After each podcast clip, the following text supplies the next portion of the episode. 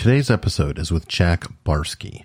Jack Barsky has an incredible story of growing up in Eastern Berlin and ultimately being recruited by the KGB to infiltrate the United States, where he lived for a decade right under our noses. I think you're going to really enjoy this incredible interview where we talk about not only his living in the United States under another identity, but the psychological implications and the toll they have taken on him. So after you hear it, tell me what you think. You can always reach out to me on Twitter at unstructuredp, also on Instagram under the same name, or even Facebook. But for now, I'll bring you Jack Barsky. My name is Eric Hunley, and this is Unstructured, where we have dynamic, informal conversations with some amazing people. Today, I'm super excited to be joined by a former KGB spy. I believe this individual, Jack Barsky, refers to himself as a reformed spy. Is that correct, Jack? Reformed, retired, reformed, correct. I think that's a, a fascinating hmm. juncture. And I want to start out by asking you, as a kid, you're familiar how obviously how we have James Bond here and our own fantasies of what a spy is like. What did you have in East Germany when you grew up, as an example? I don't remember the names, but we had the equivalent of uh, of James Bond. Uh, these were, uh, and this is in a rough translation, uh, they were scouts for peace.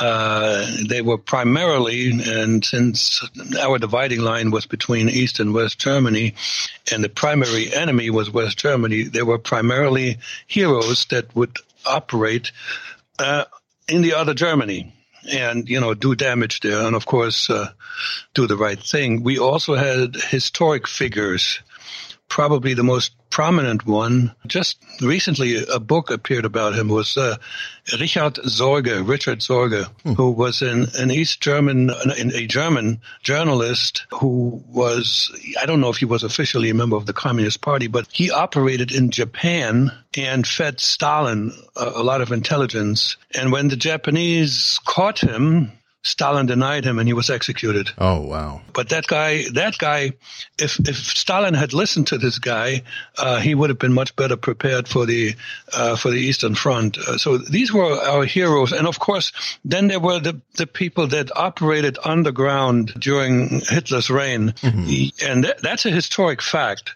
Uh, most of the folks that operated underground, not only in Germany, but in France and Belgium and so forth, they were all communists or at least socialists. They they were uh, the communists and the socialists were the most the most openly declared enemy of the Nazis. They're brown shirts, right? The, Nazis were the brown shirts. Yes.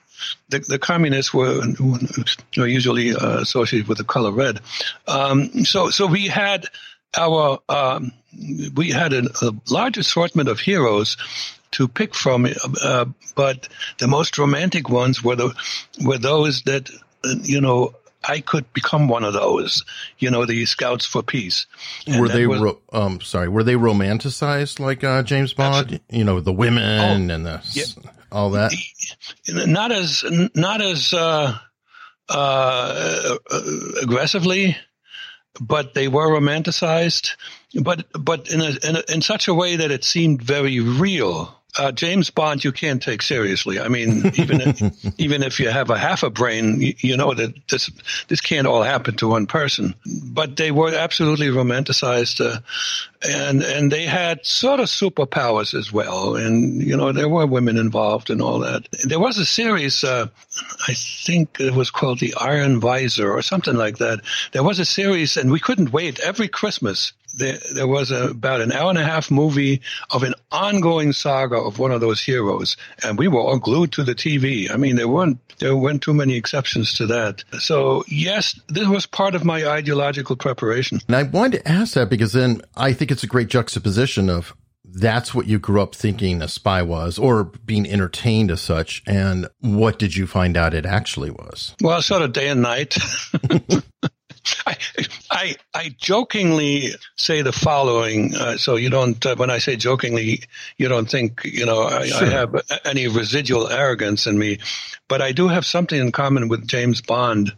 All my three wives were absolutely gorgeous, still are, but I'm now married to number three, and uh, I hope she can hear that next door. But I got the girl. All right. But you know, the the serious part of that question says it it, it was literally day and night. Uh, uh, to begin with, I got no weapons training. I got no training in how to defeat a lie detector test. Mm. I got I got basic operational training in spycraft fundamentally how to operate uh, in enemy territory uh, without getting caught and how to interact with the center, which is Moscow. Uh, and that was it. You know, I, I didn't even get uh, cultural psychological training, none of that. Uh, hmm. the, the, the Russians decided, and I know I know this by now because I've uh, there's a couple of interviews that uh, were given by uh, uh, former heads of uh, Department S, which is within the KGB was the department that ran the illegals. These two former heads gave interviews with regard to what they were looking for in potential candidates. And so they were looking for reasonably well developed raw material in young men and women that were in their mid to late 20s still young enough to uh, to actually take that risk, but already old enough to take a calculated risk and be mature enough. And I was one of those. You know, I can't I can't explain this any other way. Nobody ever told me that.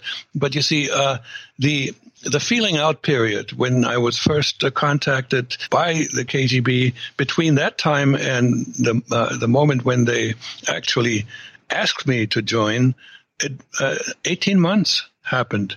So I was being very thoroughly examined by the individual who I met with on a regular basis while I was still studying and eventually uh, uh, teaching at university. You know, I hearing that described from you and you know from reading your book, I would think it was very difficult to recruit a a good fit, if you will, because as you put, it, you have to be young enough to, I hate to say young and dumb, but you kind of do. Yeah, yeah, sure. Young and dumb. You're right. But yet mature enough to where you're kind of tempered, but yet not so mature that you're going to question ideology. It, it just seems like it would be a very difficult balance. Uh, it, it wasn't. I, I, you, uh, you're right. It was a difficult balance. The ideology, I did not question. When you when you get fed ideological lies from the day you enter kindergarten, sure, and uh, from all angles of society, all, all the way up to uh,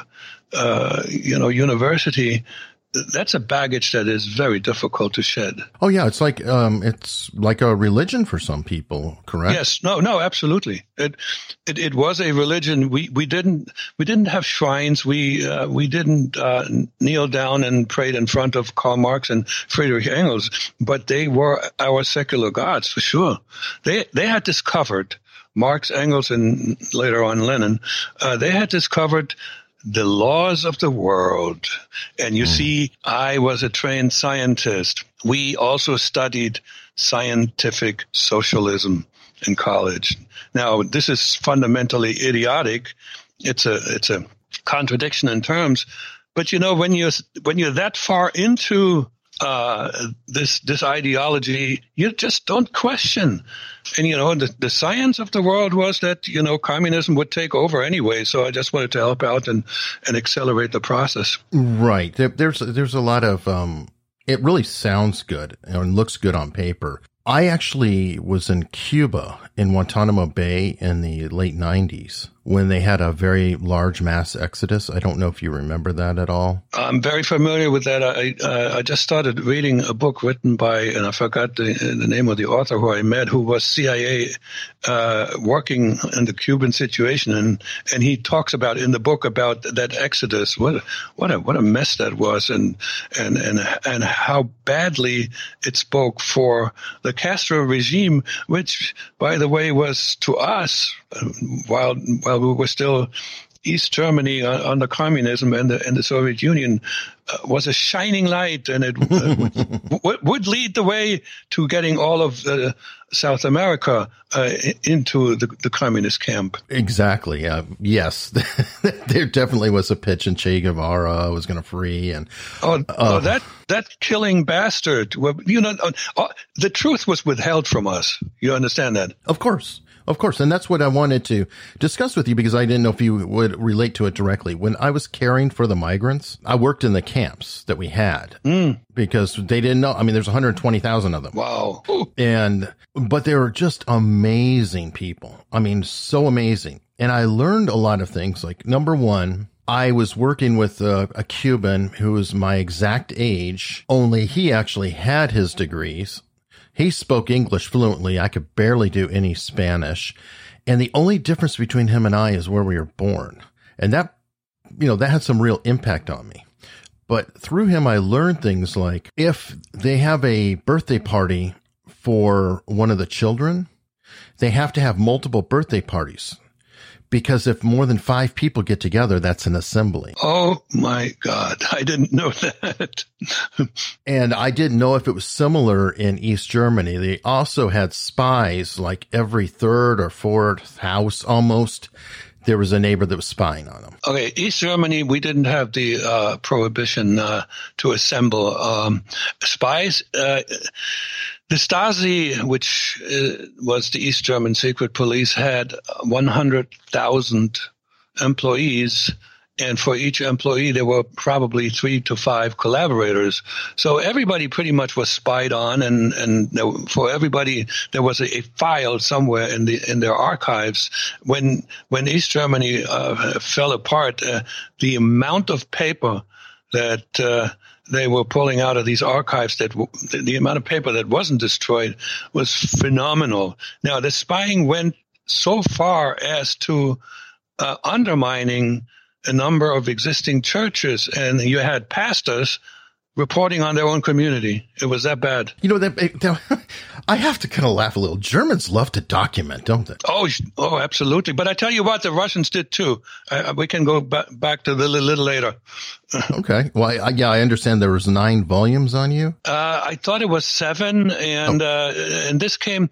See, the fellow who actually is responsible for me single-handedly responsible for me speaking to you uh, here today is uh, Vasily Mitrokhin, who who smuggled a whole bunch of information uh, out of the uh, KGB archives because he worked there.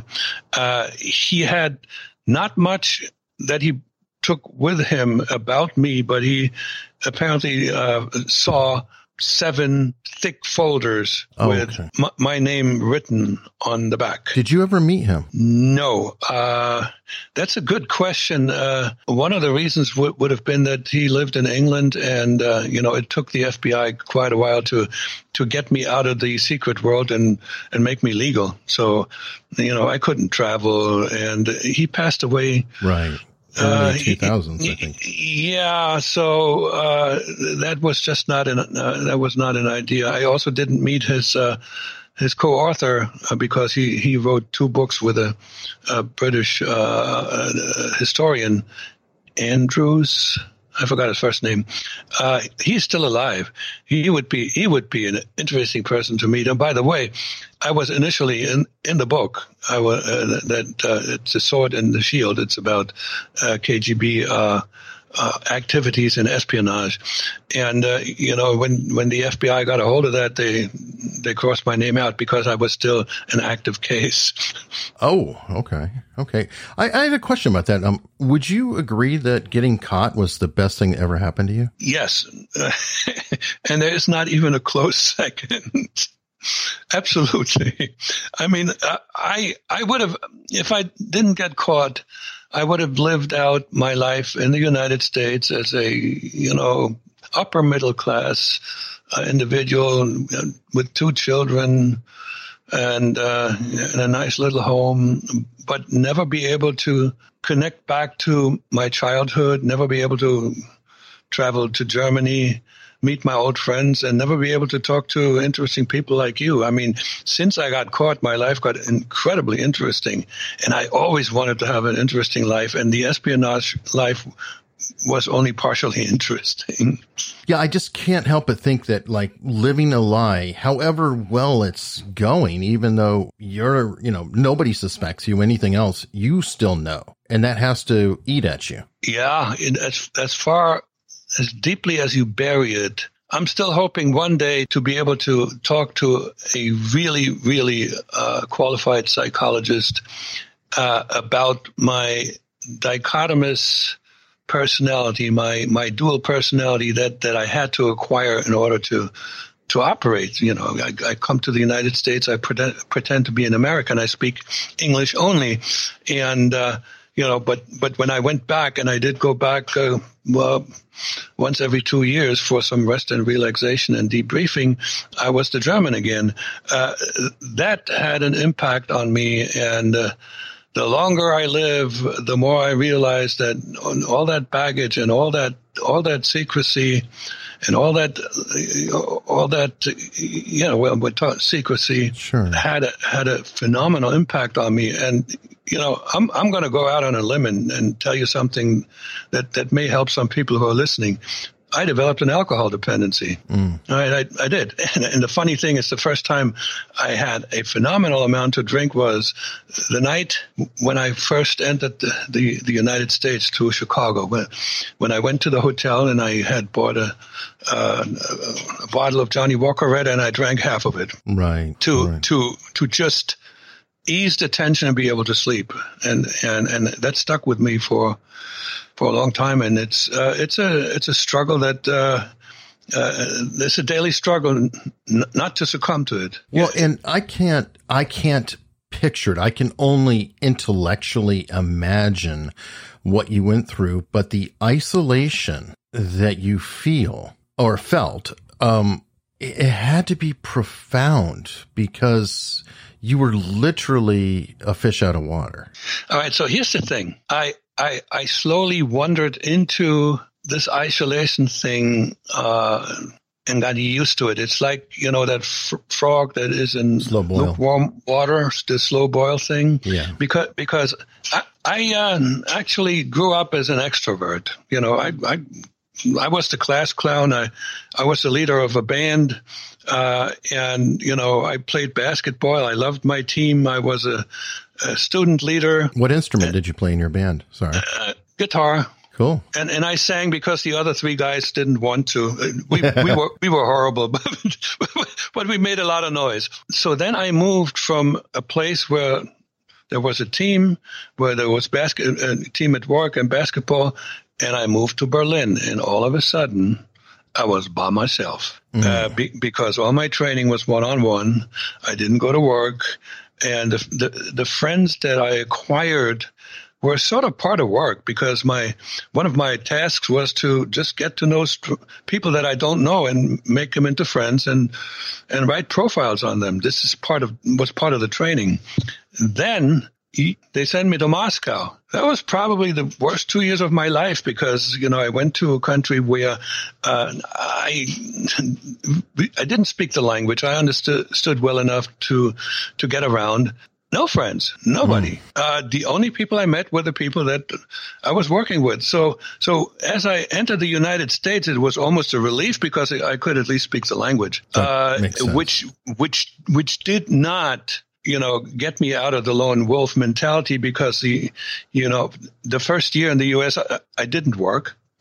So, um, because I needed to get my documentation uh, to be able to to get a job, so I spent one year living by myself in a hotel. And so, what I did in order to not uh, uh, raise any kind of suspicion, I would get up in the morning, leave the hotel at eight o'clock, and don't come back until six I did whatever. I went to the movies. I went uh, to explore the city. Uh, but but I really didn't have anybody to talk to. There was no provision made for me to have any kind of contact uh, with voice with, mm. with, with, with Moscow. The only contact was to you know shortwave radio, and and then I worked two years as a bike messenger. Now that was a group that I couldn't really relate very well to. Which is probably good though, because as you put it, they didn't care about you either. Uh, everybody was so into their own thing yes. that they wouldn't even notice if you did slip up. Correct. And I, I but just by sitting and waiting in the office for another delivery and listening to their conversation and then going, uh, you know, befriending one of the dispatchers and going to the racetrack with him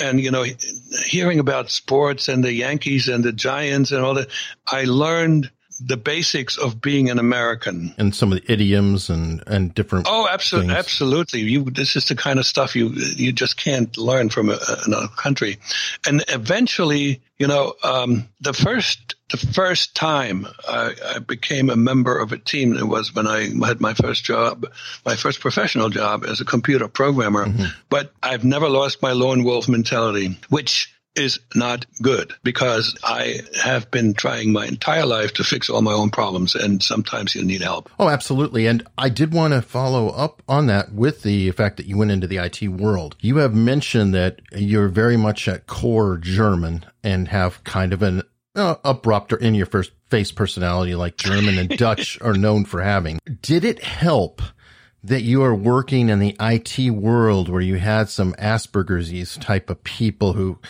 kind of were a little off kilter socially quite often anyway and might oh, have been yeah. abrupt themselves? I, I can talk about this for uh, at least an hour, but I give you two examples where it wasn't helpful the way I communicated and and where it was.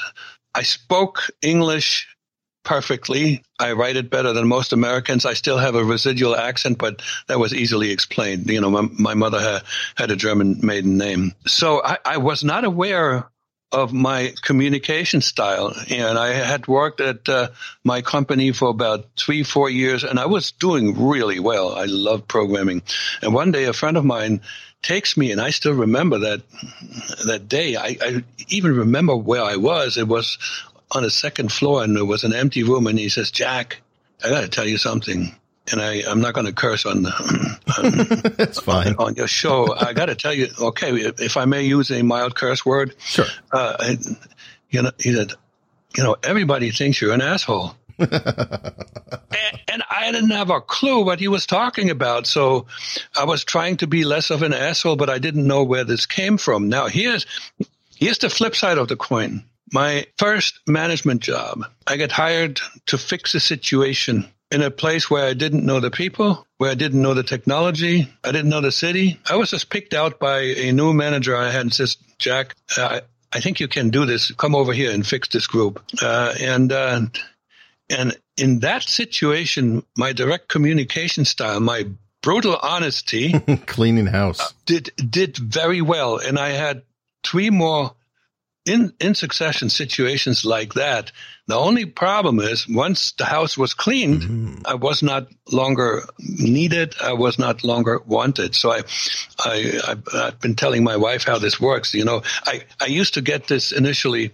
Oh man, this guy is like a breath of fresh air. And then right then after about a year, year and a half, the air got a little stale. And uh, after three years, it was a foul stench that had to be removed.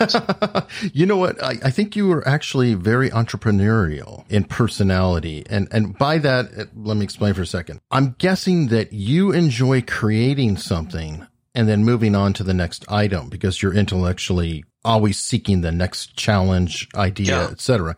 But sitting there and actually having to manage what's already existing or what you've created yes. is your status worst nightmare. Quo. Well, maybe not the worst, uh, but status quo. Yeah, I had a I had several interviews uh, for for a new job where I got along really really well uh, with the uh, decision maker, and at the end they would say, you know what we, we don't we need somebody to manage the situation. You're a change you're a change agent. Uh, right. You you wouldn't work out. You you're right. I like to go into a situation and fix stuff. Uh, you know, uh, I should I should have paid a little more attention to fixing me. well, we all everybody has has things that work, and and you had external forces too. That's why I, I definitely am sympathetic. Obviously, I haven't been through it, but you know, talking to the folks in Cuba and learning them, and In Cuba too, I had a, a individual who was a Marine, as a U.S. Marine who's a Russian. So he moved to the States when he was 17, thereabouts. And he had a funny story, which I thought you could relate to. Are you familiar with the uh, United States Marines and basic training? Oh yeah, and uh, I know I know some I know some Marines. I mean that's good. Okay. That's the toughest training that, that I could imagine. well, they have something about their their footlockers, as in their footlockers had better be secure. Or, I mean, it, it's one of the biggest crimes you can do. All hell will break loose. And he talked about how he left his footlocker unlocked in basic training and the drill sergeant just lit him up in front of you know, the whole platoon. What is wrong with you? And, and screaming at him. And he had to explain that it was a combination lock and he didn't know how to work it. okay. And he described the drill sergeant having to then bend down on the floor and go, you go left, you go right, you go left after screaming at him up and down. And that made me think of your twist off bottle cap story. Yeah. That's another moment that um, I remember very vividly. Uh, I don't, I, I believe, and you know, sometimes memories are false, but I believe I sat at a table with four chairs and, and I, I can picture exactly where I sat and, and how the waiter came up when I waved him over and I says, I need a bottle opener. And he, he was just, he looked at me like, you know, you were making, trying to make fun of me. And he took that bottle and slowly twisted the cap off. With a flourish. yeah. I mean, maybe he was playing along or maybe he was thinking, what an idiot. You know, like maybe they don't have bottle, you know, twist off uh, bottles where he came from and and I spoke already like ninety percent clean English at the time. Right now, what I wanted to ask you is: Were there any other instances like that that tripped you up? Because I know that one spy got caught because he was holding flowers upside down when walking oh, at his side. No, um, I can't recall any similar situation, but I I can I could tell you a number of uh, situations that could have tripped me up, but you know nobody ever paid attention. Like you you try to make me play in a softball game and I look like an idiot. Hmm. I can't I can't swing a bat. Right. Now you you put a soccer ball in front of my right foot and watch me kick that ball because I just can't help myself. so, so, so this is all very deep in the DNA. Um, this, this would have to require somebody with phenomenally sharp uh, skills to observe.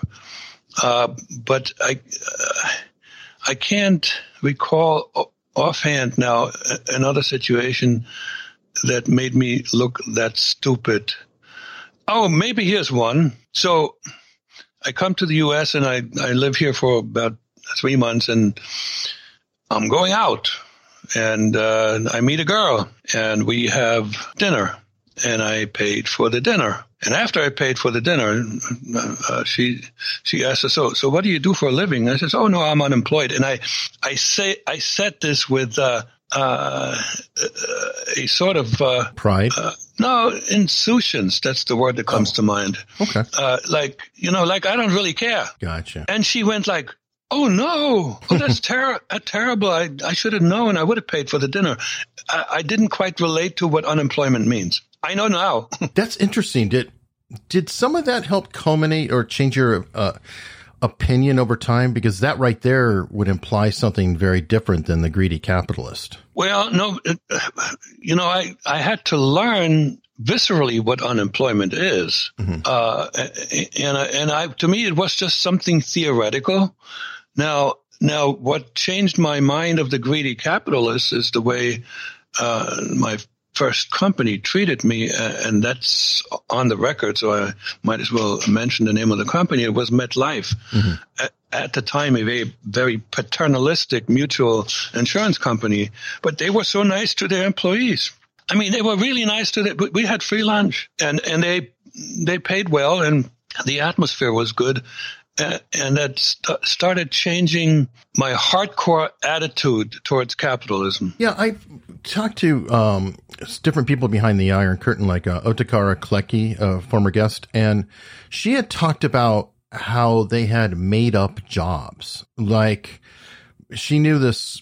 Um, she had a friend who her only job was at a um, it was kind of like a, a carpet factory or blanket factory, something like that. And her job was to just turn it over on the loom every half hour or so. And she loved the job because she just sit there smoking and joking with all of her friends. But there was a lot of, oh, I hate to say BS jobs like that. Did you have that kind of situation with the, you know, everybody employed? Oh, we did. And, uh, I, I have uh, firsthand experience. Uh, we, uh, my generation, and a year after us were in a, in an experimental kind of program in high school where they uh, uh, the communist leaders thought the you know the future leaders of the country should be members of the working class and should learn how you know what it's like to be uh, you know working class. So we went to school for three weeks out of the month. And then we went to a factory. In this case, it was a large combined works where they, uh, you know, where they liquefied coal and generated electricity and so forth. A dirty old smelling big, big plant. And we learned to be machinists. And I swear to God, at least half the guys who were standing around there did nothing. Mm. Nothing because all it took, these, these things were fully automated. All it, all it took to, to supervise what was going on there was reading the gauges and making sure that everything's in balance. we, we, we, we uh, eventually got so bored. We, there was also shift involved, but we, we got so bored in the summertime three or four of us just uh, snuck out of the plant and hung out in the woods all day. And, and nobody noticed that we weren't there. They probably were happy to have fewer to manage. Well, we, we learned that you really don't have to work hard to, to get paid and, and, and exist in our country.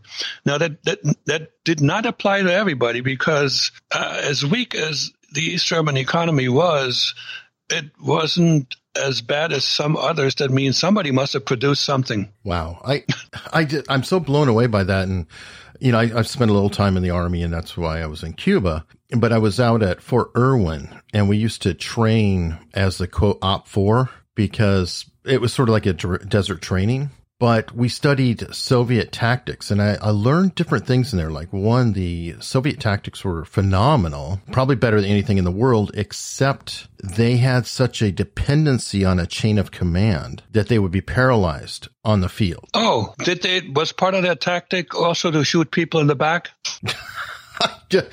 I'm I'm guessing that's possible. Well, they did that in World War II. You know that. Well, yeah, I believe Stalin killed more people than Hitler. Yes, but he's this. Here's the thing: the um, when when they were fighting the Nazis in the open field, and and and there was just no turning back. If you turn if you turned back, you would be killed by your own people. Mm. That that's how how that's how heroism was forced. I was just like being sarcastic here. They probably changed that uh, chain of command. Absolutely, that that is how that is how so, the old men that were uh, the head of the Politburo, the head of state, effectively, who who couldn't stand straight anymore, were still in power. That's why Stalin stayed in power for to, so long, even though uh, uh, a lot of people knew that they were a either evil or be totally dysfunctional. That's the, that is the uh, extreme hierarchical system where you are not allowed to think for yourself as if it goes against the mainstream thinking. Yeah, and ironically, what I learned from that is that was the most important difference, you know, in terms of the battle. There, there, was two. That was the first one. And the advantage tactics wise that the U.S. has is it's a much looser command. It's kind of like, um, I want this objective. I don't really care how you get there, but I kind of yeah. want that stuff there. And, and that leaves a lot of choices to people down below. Yeah, that's the way I used to manage. That's the way I used to manage in corporate America. I let my, I told my direct reports, well, this is what the marching orders. This is how much resources you have. Go ahead and do it. Uh, not everybody appreciated that. Uh, the ones that don't appreciate uh, that kind of leadership style are the micromanaging, uh, insecure individuals who know that they don't belong where they are. Mm, that that makes sense. And you kind of are contrary to the Soviet discipline because you were sort of given that leash. Yes, right? I I had to be contrary. I was I was given the freedom. I I made I made 90% of the decisions that, uh, that uh, Im- impacted my life as an agent myself. There, there, was just no other way. I had to make decisions and I, I couldn't ask my masters. And e- even if I did through, you know, uh, communication via secret writing in the mail, it just took way too long to get an answer back. And, and they didn't know how to answer most of this stuff anyway. Here's this one example. I think I put this in the book. They, did, they, they didn't have a clue what it's like to live in the United States. And, and the, uh, I still remember this is one of those moments when one of my handlers told me, you know, Jack, and I was, and they, and they called me Dieter then. Mm-hmm. Dieter, uh, there's one thing I got to tell you. When you get to New York, you got to stay away from the Jews. that is laugh out loud funny, right? So, so that means they they really didn't know what they were doing, and this is uh, sort of when you think about it, like almost like the Keystone Cops of, of espionage. I am not saying that KGB was totally ineffectual, uh, uh, but most of their successes, particularly at the time that uh, when I was operating, uh, were achieved by walk-ins by defectors from the United States or other countries, for that matter. The illegals program was totally ineffective. Really, I wanted to ask: Have you had an opportunity to ever visit or speak with your counterpart? Uh, who's a counterpart? Uh, well, I guess not counterpart, but um, people who did your same job. Okay, yeah, I met one. Uh, and that was uh, that was very interesting. So I I'm in Berlin, Germany, and I visit. They, they have a spy museum there, mm-hmm. and I visit the museum together with. Oh, they had just opened together with my son and his wife, and we are wandering around. And this is guy, and there's only a video of this guy who says, you know, I was an illegal agent in the United States, mm. and I'm saying to my son, I don't believe this guy. so, th- but my son then goes and and looks up somebody in the office and asked that, that somebody, uh, would you like to meet another one of those originals? And they come out and uh, I introduced myself. And so we established a relationship. And the next time I was in Berlin, I was in- introduced to, uh, an, by the name of Wolfhard. I, I, won't give the last name because he is, uh, he's still semi-secret. He he uh, he, do, he sure. doesn't want to be out in public very much. And Wolfhard went to the United States and he lived he lived in New York City with his wife. He actually was able to take his wife mm. in a place called Astoria, which was only about five miles of the place where I lived, which was called is called Woodside. We didn't mm. know about each other. He came about five years after me, and his only task was to just live in the United States. Really? And I said to him, you know, you know what? I hate you because I had many other things to do. I wanted to ask you about some of those. I know you wrote about flying to California and the professor yep. that you, you looked up, but um, obviously without revealing things that may be secret, can you give some general or you know, take out the names or whatever you have to do. I'd, I'd be very curious some of the other things that maybe you didn't list. Uh, quite frankly, there are none. Simply, there weren't there weren't too many of those tasks. And you see, the one thing that the KGB was really really good at was compartmentalization. Mm-hmm. Uh, I was given just enough information to be able to operate, which is not always a good idea because if you if you if you don't uh, fra- you don't have a frame of reference very often you wind up making the wrong decision. True. And, and here's another thing that I uh, I found out. I met a fellow who lives in the United States now. He he was a member of the FSB. Mm. You know, we know you know what the FSB is. That's the uh, new version of the KGB, right? Or? Sort of, yeah. It's uh, it's correct. Uh, and, you know, the FSB operates very similar to how the KGB operates because they were trained by KGB. So, you know, what do you expect? And he told me with reasonable certainty that there may have been only one or two people in, in all of the KGB that really knew my identity and most likely the individual who, who made the high level decisions about, you know, where to send me, what to do and what to ask me to do probably didn't know me by face. Wow. It seems wasteful. Yeah, but it's, that's how you keep a secret. Well, yeah, I mean, the only way to keep a secret is if it's two people and one's dead. okay, but okay, but it, you know, in the in the old days of resistance in, uh, in in the Nazi times, the the communist cells were organized in threes, and there was one liaison uh, that uh, w- was a liaison to another group of three. So it would would have been very difficult to just like erase the entire organization and and this sure. this is how this is how communists uh, used to operate and and clearly it is significantly superior to the way American intelligence works because you you got leakers at the highest level. Well, that's true. I mean, I'm, I'm not um, praising the internals. Uh, CIA has some pretty embarrassing history themselves. Sure, but we're talking about nowadays. I mean, there's leaks coming not as much anymore out of the White House. How is that? You know, that's just not acceptable especially when it comes to matters of national security. And and that's one of the reasons I can't there's a lot of things I can't tell you and what I what I have found out about my own existence and how the KGB operated is through, uh, you know, uh, people like pe- folks from the FBI that I know, uh, mm-hmm. my, my, my new friend Wolfhard, and newspaper interviews. I myself was pretty dumb and blind. Sure, and and again, I don't blame you for that. I was just thinking that the expense of your training and everything oh, yeah. else to not really use you that much. That's when I what I was saying when I'm like it seems almost wasteful. Well, okay, so so here's I don't know if uh, if it, I made it clear in the book. They had a really really good plan, but unfortunately or fortunately, with everything that happened in communism, we all, always had a good plan and then we failed to execute. Yeah. So here's the plan. I'm being sent to the United States. I acquire legal documents, mm-hmm. uh, including a passport. Especially the passport. That was Especially, very significant. That was the crown jewel. And then I would have moved to, let's say, Switzerland or Austria. And then the, the plan was to set me up with a company and funnel a lot of money into that company. And you become Elon Musk or somebody. I become I become reasonably wealthy. Yep. I move back to the United States.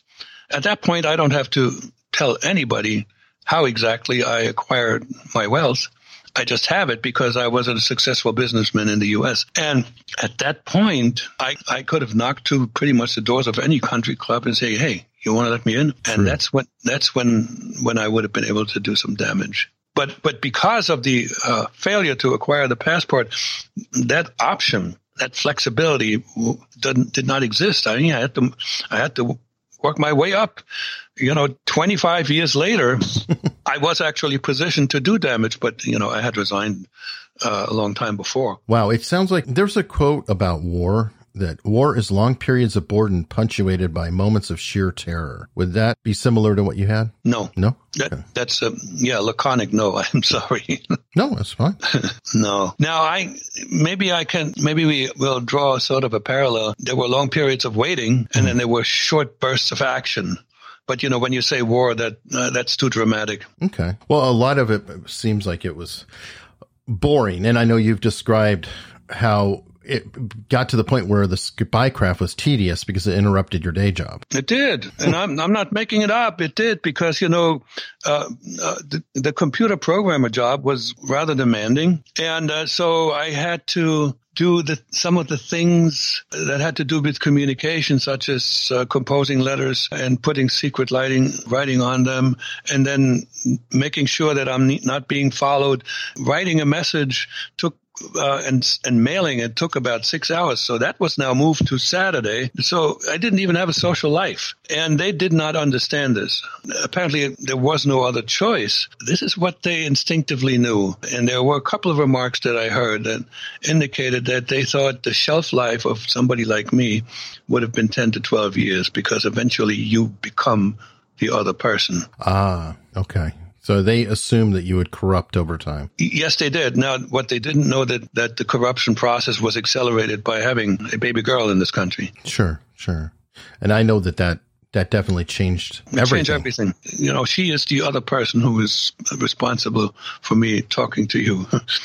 she, she, you know, there's two pivot points. It's her, and then it's the Mitrokhin fellow who, you know, brought the information about me to this country uh, when I was then uh, apprehended. I can't help but wonder too, though, if the timing of world history didn't factor in. I mean, the fall of the Soviet Union had to had to have an effect, and I guess I'm asking.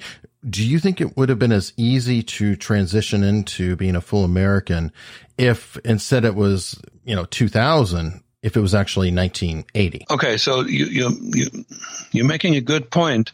Uh, my my staying here was not influenced by by the events simply because I had no clue what was coming. I uh, I defied the KGB.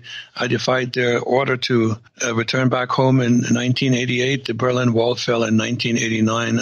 I I, as well as the entire CIA, had no clue that that was coming. So, so that's number one. Number two, I had no idea that the Soviet Union was was going to collapse too. However, and here's the, I think here's the real question that you ask: If the Soviet Union and East Germany had still been stable countries, uh, they may have had more resources to find out what the heck happened to me and possibly, you know, uh, retaliate. They mm-hmm. were way they were way too busy to figure out what to do with the rest of their lives. Right, and I was wondering if your welcome may have not been as warm if it was in the middle of the Cold War versus kind of after on this side. That is probably wrong uh, because defectors have always been welcomed by either side. They're too valuable okay. based on based on what they know and what they can share with the with the country that uh, that they're defecting to. Uh, now, unless of course you're dealing with a killer or, or, somebody who has committed serious crimes, I don't know how that would work. But but I give you an example of a defector uh, who I guarantee you was responsible for uh, a number of killings and. The, and uh, he he came to the United States as as a defector um, maybe 10, 15 years ago. I won't name his name in public, mm-hmm. he, but but he's known. Uh, he's known. He's he's out in public. He's a he's an advisor to the Washington D.C. Spy Museum. But based on the position that he had in the KGB, he must have signed death sentences. There's no way he that uh, that didn't happen. And he's he, he's still welcome here simply because he brought a wealth of information with him. Hmm. Okay, that, that's how it wor- works in the spy world. You know, you you tell me what you know, and I treat you really nice. You know, and some of the defectors uh, were treated uh, a lot better than me. They they were you know they would you know they would uh, wind up in the witness protection program uh, with a nice uh, you know, piece of chunk of money to start over. Uh, I, I just was allowed to continue my career. Perhaps because they didn't have you do enough tasks that they um no it, it, it the rationale and i understand that they they they literally didn't want to disrupt my family. I was so Americanized, uh, Americanized with two kids and a wife and, and and a mortgage and a decent job and on and on to take me out of the place where I lived and put me someplace in Utah with my children, I think would have done a lot of damage to the kids. Oh yeah. Well, I mean, you, you'd already done the job that they would be doing with the witness protection program or whatever. You kind of did it to yourself. Yeah. Yes. I, I, that's a good point. Without much help, you know. Right. So it's like, well, it ain't broken. Uh, we'll just we'll just leave it there. I want to mm-hmm. reach back. Why did the KGB recruit you versus um, the uh, Stasi recruit you? I, see, uh, initially when, when I first came out in public, I, I, I guessed that my first recruiter who spoke with me only twice uh, was Stasi because he was German. Uh, I since uh, had developed some reason to believe that the first guy was a German collaborator for the KGB. And I tell you who, who planted that in me. And uh, I don't think that information make, made it into the books, uh, into the book. Um, maybe it did. But anyway, my, my best German friend happened to be, uh, he joined the Stasi and he he became a major in, in, charge of the forgery department, and and he pretty much knew that the Stasi did not recruit on, on behalf of the KGB. And he indicated that he may have had something to do with uh, uh, with me being recruited. Ah. Uh, uh, yeah, uh, because he was he was approached earlier than me. He was he was already a member of the uh, the Communist Party at the age of eighteen, and I joined when I was twenty. So he was uh, he was an early target. Um, and, and interesting situation. He uh, a year ago gave his first interview, a radio interview, and uh, it's really fascinating what he observed, particularly in the last weeks, months uh, of East Germany, and how everybody was flying, you know, go, running for the hills. Yeah, that had to be just. I I, I can't even imagine to, the transition had to be so crazy. I mean, and, oh yeah, think about. Uh, so uh, you sort of knew this coming, but I, I know the I know the mentality because I was part of that thinking.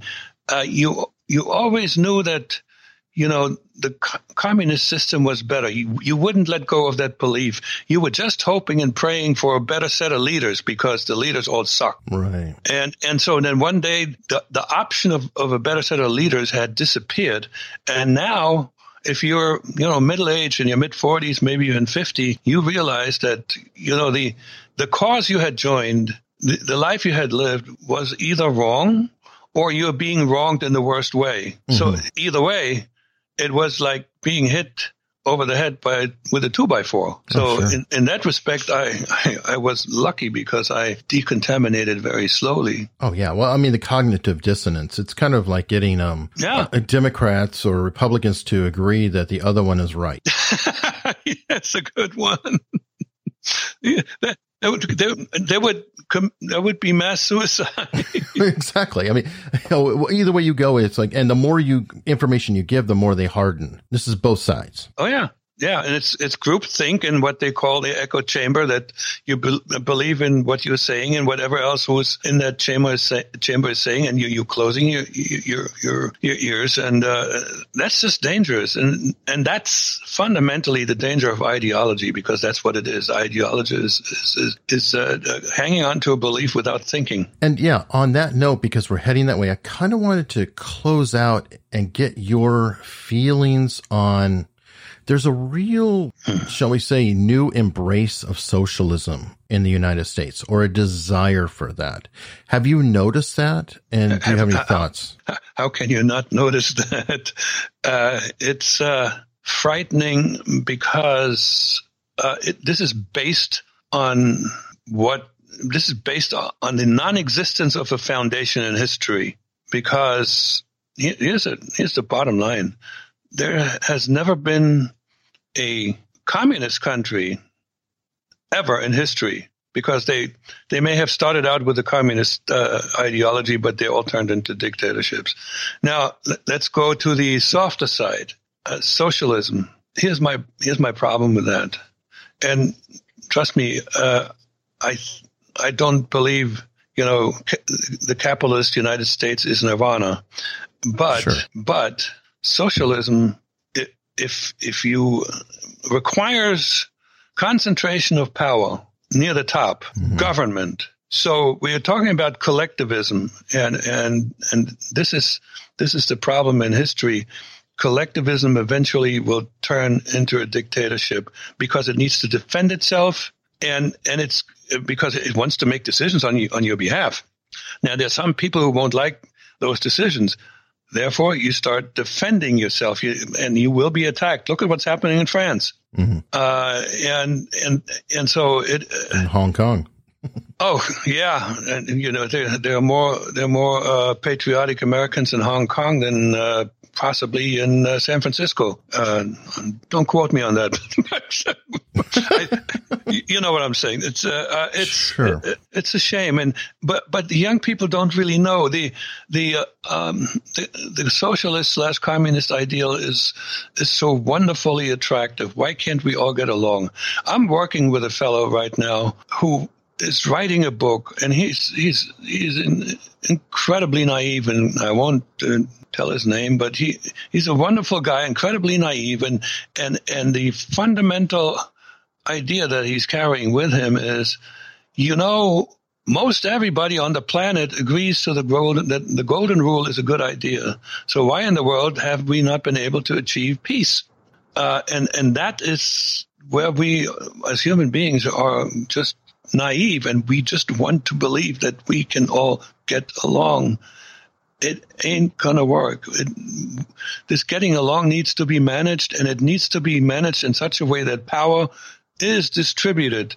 And this is where you know, 2,000 years ago, the, the Romans figured this out pretty well, and then our founding fathers did that too. And we're getting close to losing this, and and I, I, I think that that would be the end of the United States as we know it. Like the Roman Empire, right? Uh, well, yeah, and, and, we, we also see some signs of moral decay. Now, not everybody would agree with that statement, but when any anything and everything goes, goes, and uh, there is no uh, moral glue that keep, that holds society together. That's that's what I call moral decay. I'm not judging. That's not the point. I understand. Uh, if it's if it feels good and I do it, as long as I'm not hurting somebody else, how do you know you're not, not hurting somebody else? Uh, how do you know not uh, that you're not influencing somebody to do stuff that is really not good for them? You know, we're talking about legalization of drugs and all this stuff. You know, this is all very complicated, and you know, we can only scratch the surface. And I'm, I'm not a scholar, and uh, but but I, I think the trend the trend is very dangerous, and the trend in some respects is is led by people who are hungry for power. That doesn't mean uh, that uh, that the other side is not hungry for power. Well, that, and that makes sense. That I do think that the mm. initial framers of the Constitution that they very much had in mind, and they actually planned for, and that was that everybody would want power, and they wrote it in that manner. What I feel yeah. they missed or did not foresee was what about those who want power, but they don't want responsibility? And with that, we have a Congress that has abdicated half of their responsibility over to an executive branch. Well, that, that is true. Uh, we also have a political class that the, the founders did not envision. They send everybody home, uh, right. uh, and and now politician is a profession. Yep. Uh, that means you're, and uh, you know, it's it's human nature to be selfish, and I think selfishness is necessary uh, for progress, but it needs to be uh, it needs to be in some way regulated. So it is selfish for a bureaucrat to work really hard to keep their job. It is selfish for a, uh, a member of Congress to work really hard to keep their job. Well, eventually, the, the both the bureaucrats and the and the politician uh, develop a a distance from real life, and they're not serving anymore. I thought that was pretty good. I think it's fantastic, um, or, well, uh, but uh, sad actually. so it's kind you of, know, it's, sometimes I develop thoughts while I'm talking. So, well, you're, you're a brilliant guy. On that happy note, I guess we've determined that the uh, the stakes are dire. Bad things are coming hopefully we can turn something around and people can find out more about you at jackbarsky.com. And my book, Deep Undercover. Deep Undercover. And I do highly, highly recommend that book. Thank you. And thank you for having an audio because I have difficulty finding time to consume books otherwise. Kind of like you yeah. did with the Bible. Yeah, yeah, I know. Uh, I, by the way, I, I appreciate this interview. It, it, was great. It challenged me intellectually. I'm, I'm just encouraging your listeners to, you know, watch out for me on LinkedIn and Facebook because I got some initiatives going that uh, might oh, awesome. people might find interesting. I don't want to get too much into detail. Okay. Well, I'll definitely link both of those in the show notes. And hey, thank you so much for coming on. You're very welcome. Thanks for listening. And if you like what you heard, please consider subscribing for free. And I mean for free. It is always free. There's no billing, anything else. You can subscribe in your player of choice, which is probably right in your hands, or you can go to unstructuredpod.com and there are plenty of links there. Thank you so much. And in the spirit of sharing, here's a couple more shows you may want to check out. I did not grow up with very much money. Money's energy. Money is something that, that really scares me. You had about 60 grand in debt. Money isn't the answer. Somebody should just give me a lot of money. My dream was to be the WWE wrestler, but you realize that your dreams change over the years. Money is a tool, it's a key to a gate. And at the other side of the gate is the things that you really want to do with your life. It's the things that matter most to you. It's pursuing those values that make you ultimately happy. Listen to Inspired Money at inspiredmoney.fm.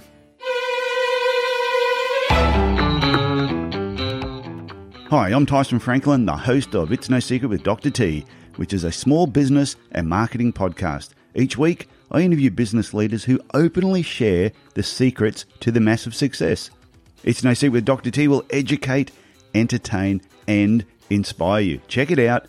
You'll find it wherever you listen to podcasts, or you can go to my website, tysonfranklin.com.